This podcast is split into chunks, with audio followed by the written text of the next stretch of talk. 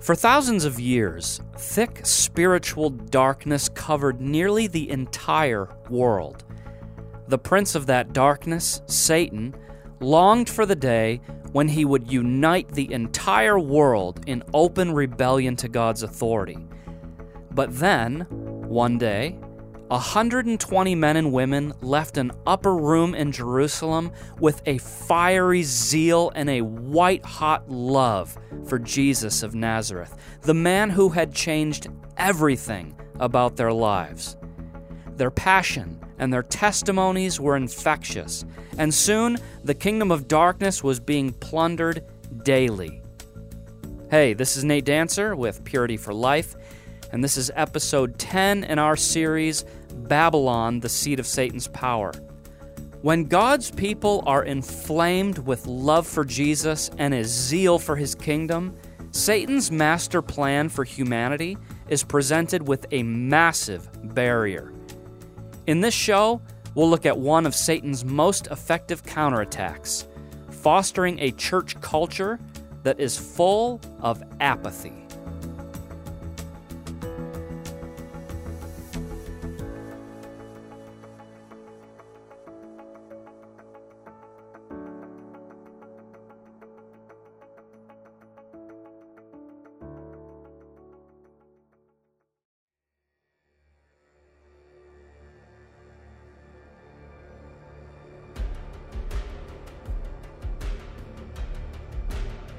Satan's master plan to lure men away from a soul saving, life transforming relationship with God has been underway for thousands of years.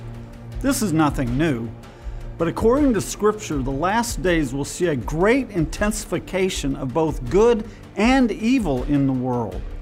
The mysterious forces of lawlessness and godliness will bring forth their fruits to maturity in the hearts of men creating an unmistakable division between those who belong to Satan and those who belong to God.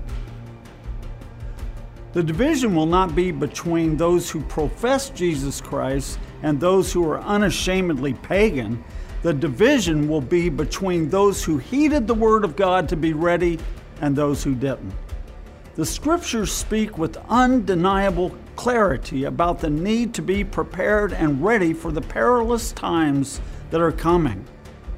With so much at stake, one would expect to see Christians digging into the Word of God, seeking the Lord with all their hearts, doing their utmost to live holy, consecrated lives. Instead, a great sense of complacency has overtaken the church. Let's face it, the average churchgoer is apathetic. Well, that's not exactly right. He has passion, it's just not for the things of God, it's for the things that the world has to offer. Unfortunately, this creates a huge problem. When the majority of professing Christians accept a lukewarm and half hearted version of Christianity, it sends a powerful yet unspoken message this is the norm. In fact, there is an expectancy, almost a demand, that Christians temper their passions. The unspoken attitude is don't rock the boat, don't be fanatical, leave things as they are. In this tepid spiritual atmosphere, it's perfectly acceptable to pursue any kind of pleasure that appeals to you, as long as you stop short of obvious sin. Of course, this low standard is incredibly appealing to our flesh natures. It gives us the green light to enjoy every form of entertainment we can possibly enjoy, short of obvious sin. To indulge every desire of the flesh we can possibly indulge, short of obvious sin. To pursue every possible idol that can be built up in the heart, as long as it's short of obvious sin one only has to read the New Testament with an open heart to realize that while this may be acceptable in America, it is unacceptable to Jesus. How did the American church get to such a place?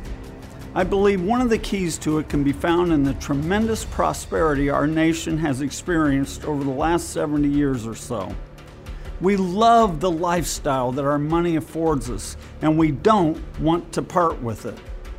And what is the fruit of our prosperity? Many professing Christians are simply letting themselves go, indulging in whatever forms of pleasure they can find. Most of those indulgences are winked at in the church. Pleasures that cross obvious lines are simply forced underground. While we maintain an image of morality to the outside world, the reality is that our purity is being rotted out by pornography and other forms of secret sin. In Luke 21, Jesus warned last days Christians to be very careful that they aren't overcome by the spirit of the world. In verse 34, he says, Watch out.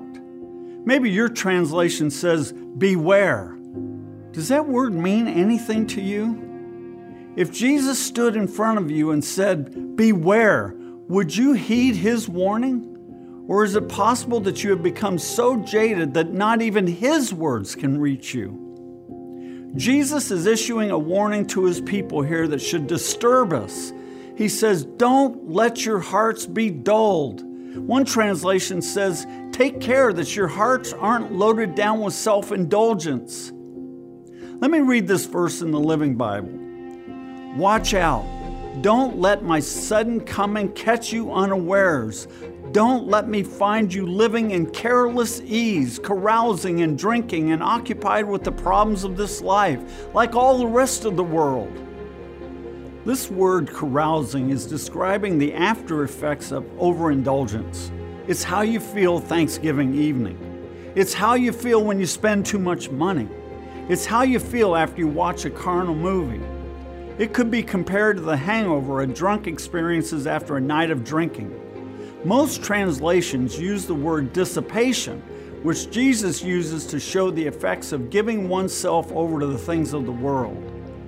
So the issue we face today isn't a lack of passion. Our problem is that our passions are being spent on the passing pleasures of the world. And nothing will deaden a person's passion for God like the things of the world. Perhaps it's time to take an inventory of your life. You might consider asking the Lord to show you if you're involving yourself in activities or pursuits that are deadening your spiritual life. And as He points them out, begin the process of severing those things from your daily routine. As you do, I believe you will experience a fresh wind of spiritual life blowing through your life. Something new will happen the passion for God that has lain dormant in your heart will begin to come alive, will begin to be revived.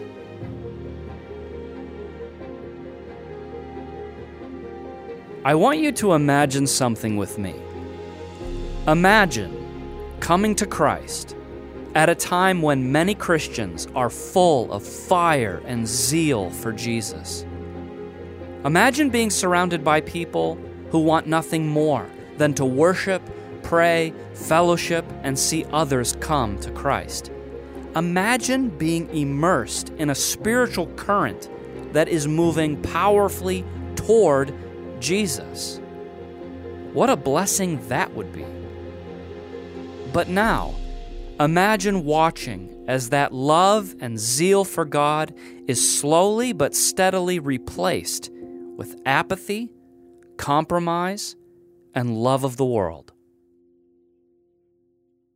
Okay, so Pastor Steve, um, in the first segment in this show, you were talking about how a culture of apathy in the church creates this environment where um, a standard of Christian living that is very different from what the Bible requires is accepted. And so people feel like, oh, as long as I do these basic things, I'm good to go. But I wanted to talk to you in this in this segment about what you experienced back in the 1970s because that was a time of of revival when the church was very strong, healthy, passionate. And um, you've mentioned at different times that the the atmosphere in the church today is very different than it was then. I wanted to talk a little bit about some of the differences and and how you've seen that affect people's lives. One of the things you've said is that people were very passionate about the things of God. Just generally speaking, look at the church. There's a lot of passionate people. What was it like to have a church culture where the general atmosphere was just passion for God? Well, I don't want to overstate it. You know, the the part of the church that I was involved in, which was the Pentecostal side of things Okay. that I was involved with in those days, uh, I would say the passion level there was pretty high. And I don't know that it's true of the rest of the church. Okay. Because that's where my involvement was. Okay. And the Jesus movement came up out of uh, Chuck Smith and David Wilkerson, Leonard Ravenhill. Those kind of men are the ones the Lord used to really usher in the Jesus movement that I got saved into in 1970. So, um, yeah, there was such a difference of course, a lot of it was I was young, we were young, and um, we were so excited. All of us ex druggies and Uh huh. all of that, you know.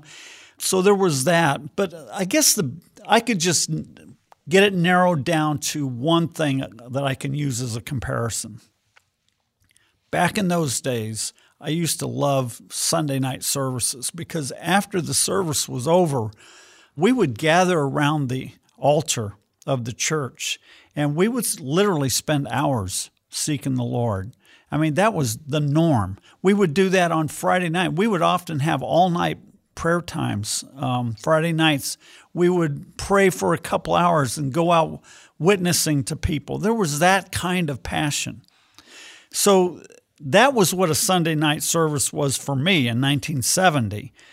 Fast forward all these years later, and there's hardly any churches that even have Sunday night services. People are so uninterested. They are locked into the culture, television, internet stuff, whatever. You know, they are just totally into that. They go to church on Sunday morning, but it does not seem to have, uh, there's not much passion for the things of God today. There are pockets of it. There are people out there that really are passionate for the Lord, but not at the level it was in 1970 for sure.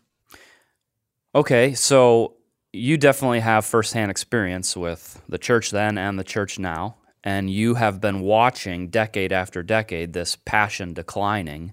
Um, when you think about what contributed to that decline, are there things that really stand out to you as the big contributors?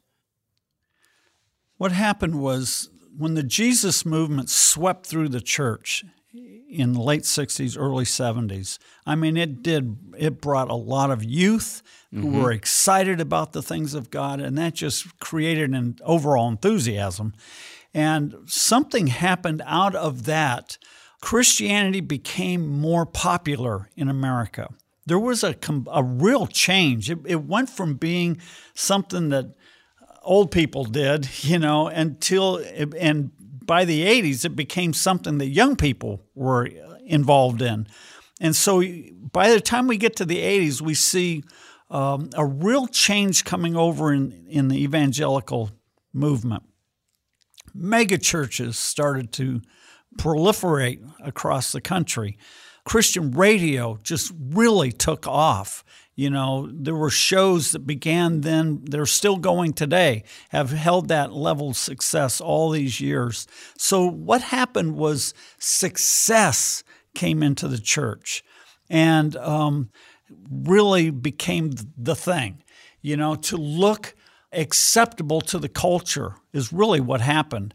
So, the aspects of success, the size, uh, and the focus became shifted from godliness to talent.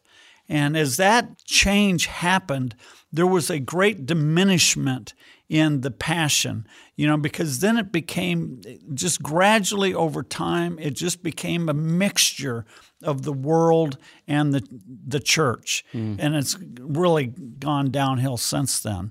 So that's what I how I see it uh, was why that uh, fire went out from the 1970s. So, yeah, so it's like the fire was there because people were pressing into God Yeah. himself. Uh-huh. But then when the focus shifts to something else, you start kind of moving away and you just lose the passion. Yeah, it's just success. I mean, that's what happened. It became the church became successful and kind of the culture started noticing the church and it wasn't all negative like it's become now. You know, now Right. it's you know vitriol aimed at the church. But anyway, back then it wasn't that way. Okay. One of the things that you just touched on was that when you make something other than the pursuit of God the focus, then there's going to be some kind of a a negative consequence. There's going to be some kind of diminishment in your spiritual life. And one thing that uh, Patrick and I were talking about in preparation for this interview was how easy it is to pursue a cause because there's so many good ones out there, you know, like abortion or justice or um, the need to have godly schooling and training for your kids. There's so many in a really wicked age. There's a lot of good causes to promote and to fight for, but then there's just the dangers that can come with it when you make that the thing that you're going to focus your whole life on. What do you see as being maybe like a really main negative consequence of doing that? Well, some of the causes you mentioned were not really going on in the 80s. Um, okay. They just weren't. You know, the, the main causes back then with Christian activists were against abortion, against pornography, against the homosexual agenda. Those were like the main things. And so, especially for me, because I'm here, I am starting a ministry to men in sexual sin, they became big for me as well. But what I saw, and actually, to be truthful about it, I didn't see this at the time. It wasn't until later that I that I really could look back and see in hindsight. But what was happening was there was a shift because in the 70s there was a lot of repentance going on. You know, people really seeing their need to repent of their sins and to walk circumspectly with God, meaning being very aware of your own tendencies to veer off or to get carnal or worldly or those were concepts that were very much alive back in the 80s still you know definitely in the 70s by the time of the 80s the shift that i could see happening was we started focusing as the church. And what I mean by as the church, it's the activists on Focus on the Family, Don Wildmon, um, Jerry Falwell, these kind of leaders were creating a movement within the church and it was taking the church with it. And so they're focused on these causes. And basically, what it amounted to was seeing the faults in the culture and focusing on the faults out there rather than looking at our own hearts. And I think that was one of the main reasons why the church left that early passion for God, you know, and it was kind of displaced in one part by this kind of thing. Okay. Briefly, could you talk about like what's the connection though? Like, why is it that starting to always look outward reduces the passion for God? Let me answer that question by referring to the Sermon on the Mount. How did Jesus open it? You know, blessed are the poor in spirit, blessed are those who mourn, blessed are those who hunger and thirst for righteousness. Those were the, the foundational pieces that should be in place as people come into the kingdom, but also maintaining their life in the kingdom, is that continual poverty of spirit, which really means just a tremendous awareness of your own need before God and living your life that way. That is what it means to walk in repentance, you know, as my Bible study says. And um, that was, I believe, at some level very real in the 70s and on into the 80s, but it started to change. Mm-hmm. And part of that change is what I'm saying is looking out instead of looking inward.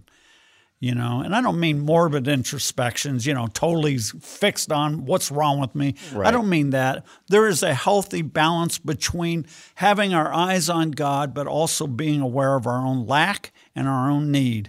And that was what started changing in the 80s. Okay, okay. Along with uh, what you were talking about, that sometimes God sees something different in our inner life as we're, you know, fighting for these causes or looking out and seeing all the the problems in the world around us that God might see something going on in our hearts. That's basically what Jesus' message to the church at Ephesus was all about in the book of Revelation because hmm. he saw their works and he said there's a lot of good there. Yeah. You know, hmm. you're you're not bearing with those who are evil, you're exposing false apostles, you're patiently enduring and you're bearing up for the sake of my name and you're not growing weary. But he also said I have this against you. You've abandoned the love that you had at first. And I mean even as he went as far as to say if you don't go back to where you were, I'm going to take your lampstand away. Um, why is this thing of maintaining the first love so important to Jesus? Well, that's the whole point of Christianity is to enter that relationship with God to where we love him, a, a love relationship, mm. which is different from religion. You know, the Christian religion is okay, I have all these do's and don'ts and I'm I'm supposed to go to church and I'm supposed to not do these things and go to these places. That's religion. Mm-hmm. But Christianity is a spiritual life. It isn't just going to church, it is interacting my spirit with God's spirit.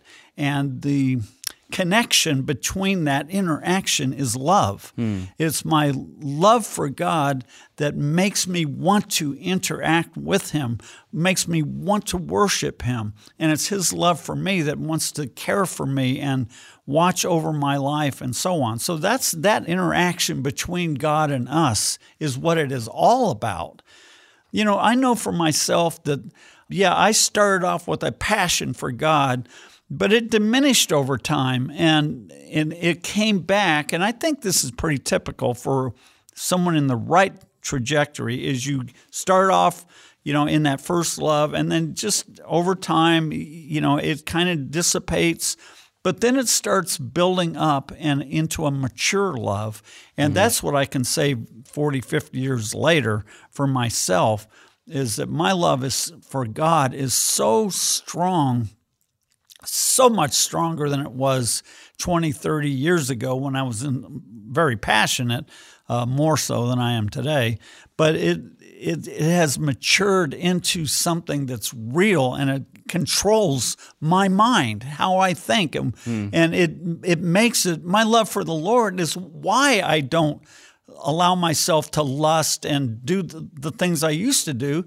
It's I don't have to like beat myself into not doing it. I don't want to do it. There's just a change that's gone on inside me. I'm I'm just using myself as an example, you know, but. um that I think is part of what has been missing in the church is a real sincere love for the Lord. Um, okay, so you, you're talking about walking with the Lord for 40 or 50 years, and you've talked about kind of the process of maturation in, your- in your love for the Lord. And I know from having heard you talk and just even from my own experience that in that process, there's a lot of ups and downs. Yes. And it's not just like a steady incline. Um, so there are times where the love for the Lord is very strong. We can really feel it. There are other times where it feels like it's fading or waning. Maybe we feel like we've lost something. And if there's someone out there who's saying, I just, like, I need my passion for Jesus to be revived and I want to continue in a upward trajectory, um, what do you say? Well, let me answer it a couple of different ways. Big picture first. With a, a sincere believer, and I'm saying that purposely, a sincere believer is going to have a trajectory. They're going to have their ups and downs, but they are heading somewhere. Yeah. So, you know, a year later, their downtime, they are more mature and closer to the Lord than their uptime, you know, a year before. Okay. You should be going like that. Yeah, there's the ups and downs, and that's just part of life. So there's that. But I think what you're talking about is something more. You know, a person just gets into a time of their spiritual life has become dull and flat and you know, it just has lost that passion, that mm-hmm. sort of thing. I mean, again, there it can be something that's, you know, just a, a, couple of weeks long, or it could be a year or two or something.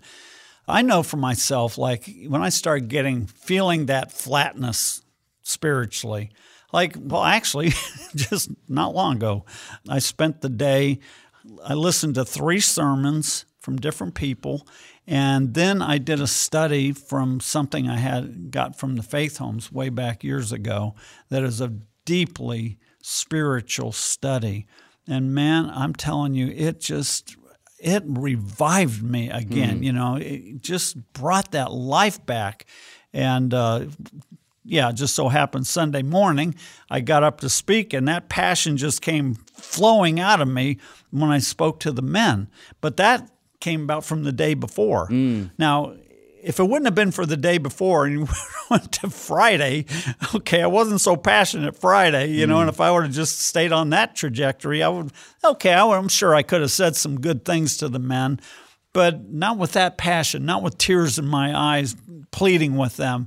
You know, that is the love of God that gets, um, what, just fills you back up when you get in that spirit. Mm. So I guess what I'm saying is, to take a day and just focus on the Lord. Just, I'm going to shut myself off from all the worldly stuff. Today, I'm focusing on God, you know, and that has a way of getting you back in the right thinking. And then, as you, when you get back in the right thinking, then your desire for the things of God, mm. um, you find that that is back again. Then you want to stay where you're at. You know, whereas when you drift off, you get way over out of whack, and then your desires are more for the world yeah. than for the Lord. So, yeah, I think a, uh, a turning point day, call it that, uh, is a good way to jumpstart yourself spiritually. Okay. All right. Thanks so much for talking to us about all this stuff. Yeah, my pleasure. When I was preparing for this show, I reached out to three of our staff members, Josh, Reagan, and David, and I said, Hey, listen, I need you to help me with something. I want to connect some of the concepts that we've been talking about in this show with daily life. And, you know, some people are more apathetic by nature, some people are really passionate by nature. So, what I want you guys to do is come in and talk about what it looks like to maintain a passion for Jesus in your daily life. Talk about some of the challenges. Talk about some of the things that work for you. And let's help people understand how to put these things into practice. So, they came in and had that conversation, and we'll play the best part of that interview for you right now. So, kind of on the other side of that, then, um, talk talk about what it looks like for each of you to have a genuine passion for Jesus and your own individual personalities. So, for example, some people are more driven, and some people are more apathetic by nature. So, what does that? How does that play out in each of your lives? I'm definitely more on the apathetic side of things. Um, so for me, it looks like being very purposeful in mm. examining myself, just in the areas of like how I relate to other people. Mm. Like recently, I've been talking to my roommates very specifically and asking for prayer and then asking them if they see improvement or not in the area of just being kind. Mm. And so it's I have to take a very purposeful approach because I have to correct for um, correct to go against my personality, which by nature is very apathetic and just kind of will take things as they come to me.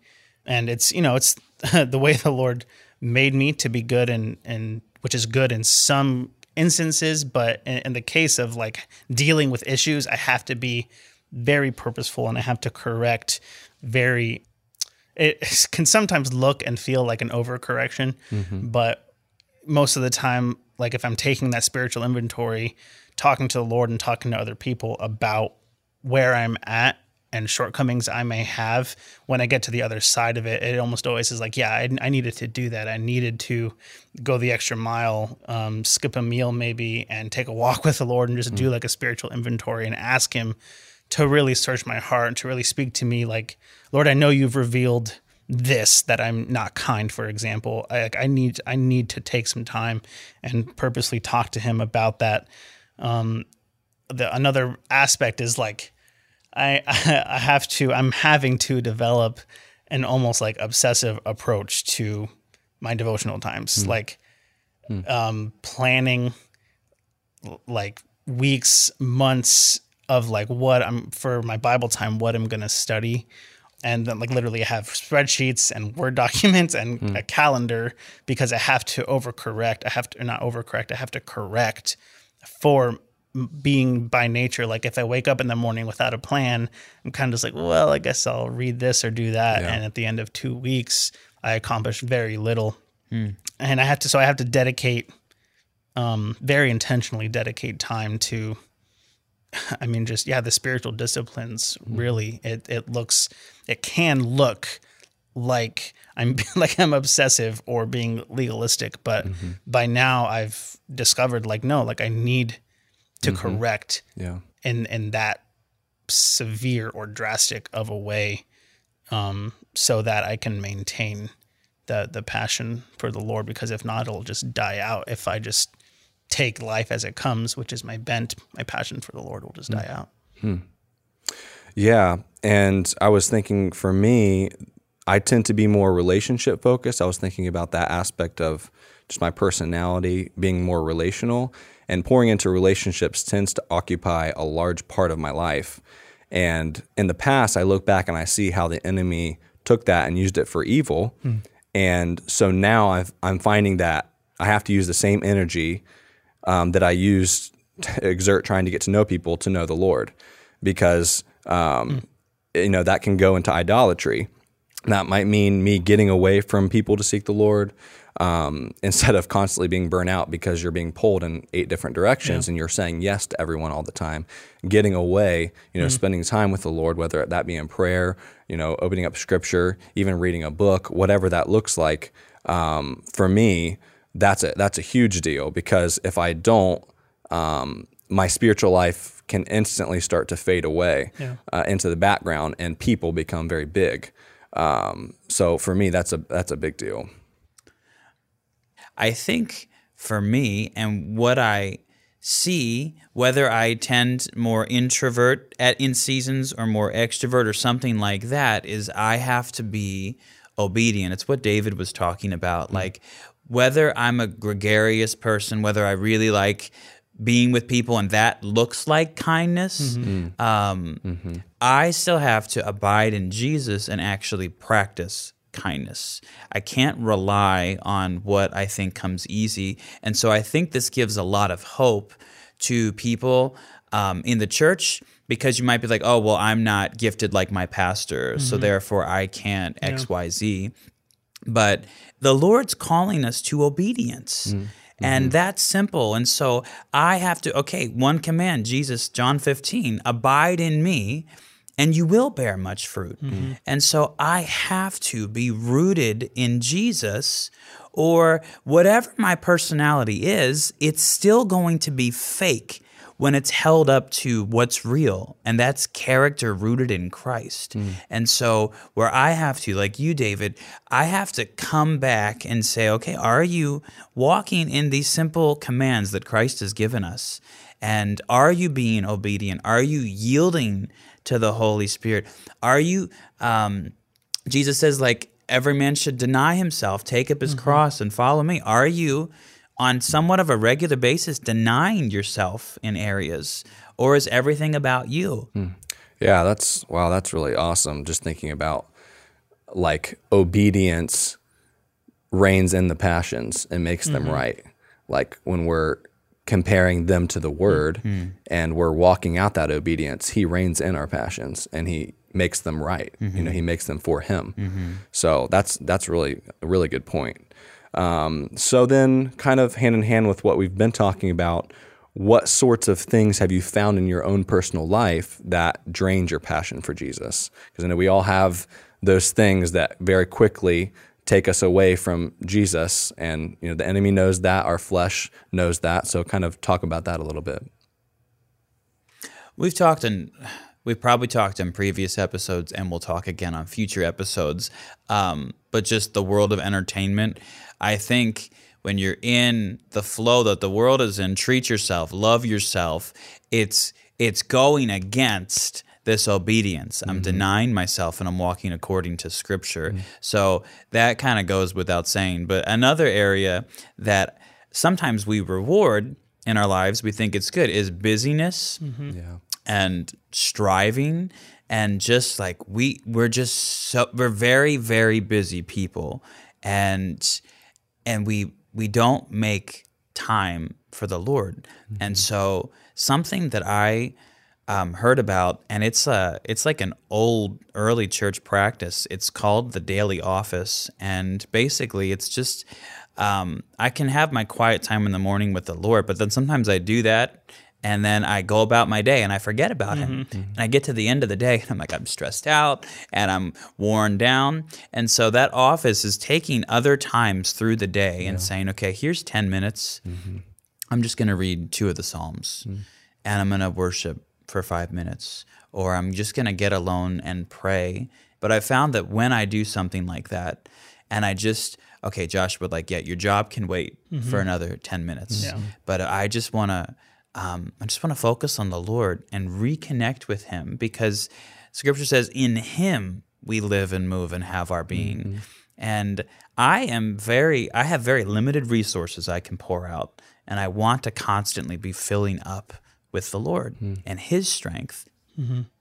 Yeah, I'm kind of hearing a, a little bit of a theme, just as an aside, of just like purposing to get alone with the Lord. Yeah. Um, outside of what's required, and that kind of reminds me of something the Lord uh, really something that was really impactful for me recently. The parable of the unprofitable servants, I guess, is what you would call it, but basically Jesus tells this parable, he says it's in Luke 17. Which of you, if you had a servant, would, you know, after he works all day, tell him to come in and eat? You wouldn't do that. Wouldn't you tell him after he comes in that he has to serve you dinner and then he can eat? Mm. And like what you were saying, it's like, okay, like if, if I think that after my day's duties, I can have me time, mm. then that just mm. pulls me away from the Lord. And even more than that, if I think after one taxing task i can have me time. Mm-hmm. um, you know like oh it's 11.15 you know i can go do my own thing mm-hmm. or take my lunch break to do my own thing or um, whatever then then i'm going to start getting away from the lord. And uh, to me it, it's really just selfishness. Like how do i want to spend my time? How do i want you know how do i want to spend my free time? What do i want to do um, I can get into the mindset of like living for the weekend, mm-hmm. of like I'm just trying to get through this week, just trying to do what I need to do so I can, you know, get get to that place where I can just let loose. And I, you know, Jesus in the parable says um, that the master tells those servants to gird themselves after their day's worth of work. Mm.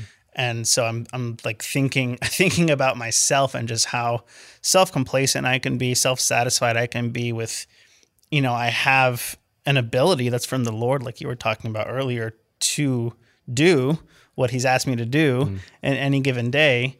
But is that enough? Or do I actually want Jesus? Mm. Is it enough to just do mm. to just do those things? Or do I actually want um, to to be attentive to what the Lord is saying, to be willing to sacrifice that time for self or like or, or, or am I looking to just get by with you know what's required and and nothing more and that selfishness really it takes me away from the Lord because just like pretty much like busyness, just like you were saying, but it's busyness in my own strength, mm-hmm. and it's busyness with my own goals, and it's busyness for my own purposes.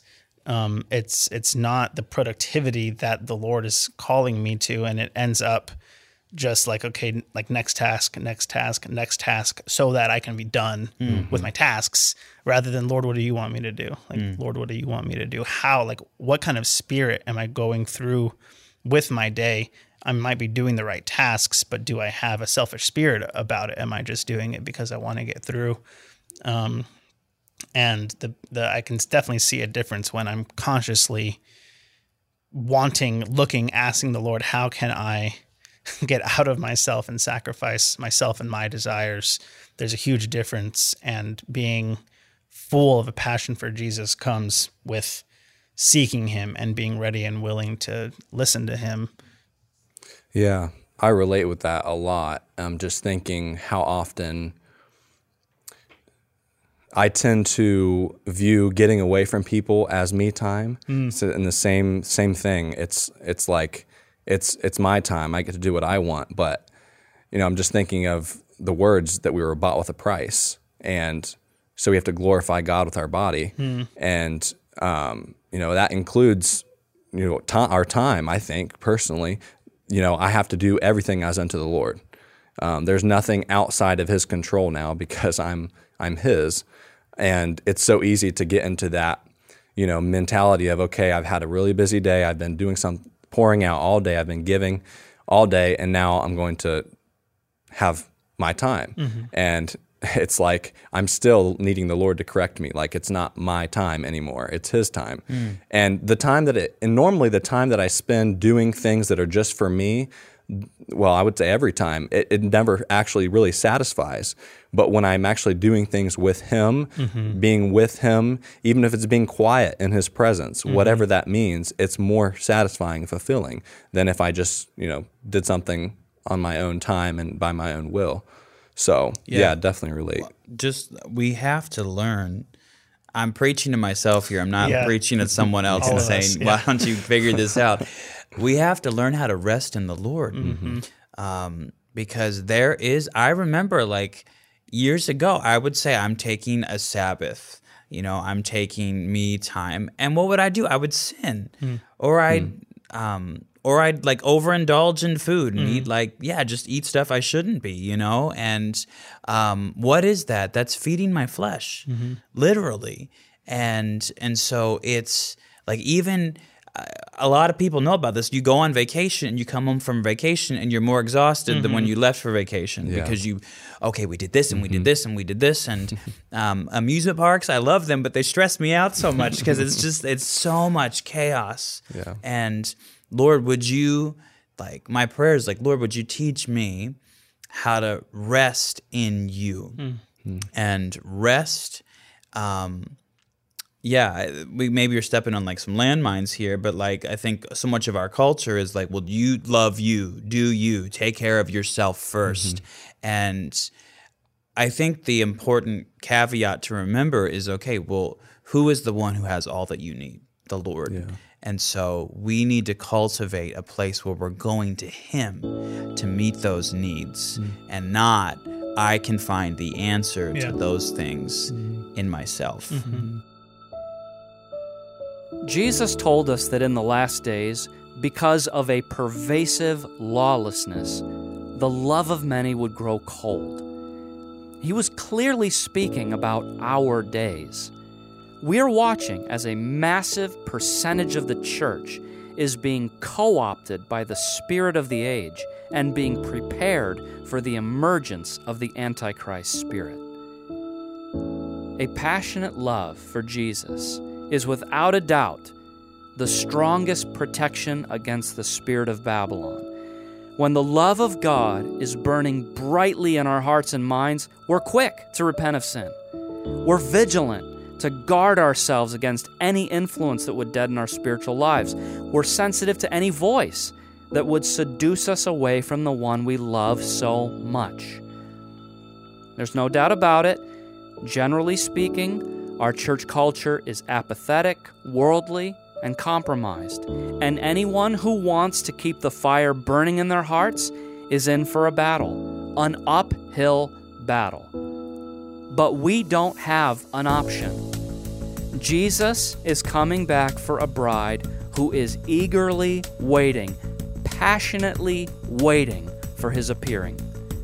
May we all be found with that kind of heart. That's it for this episode.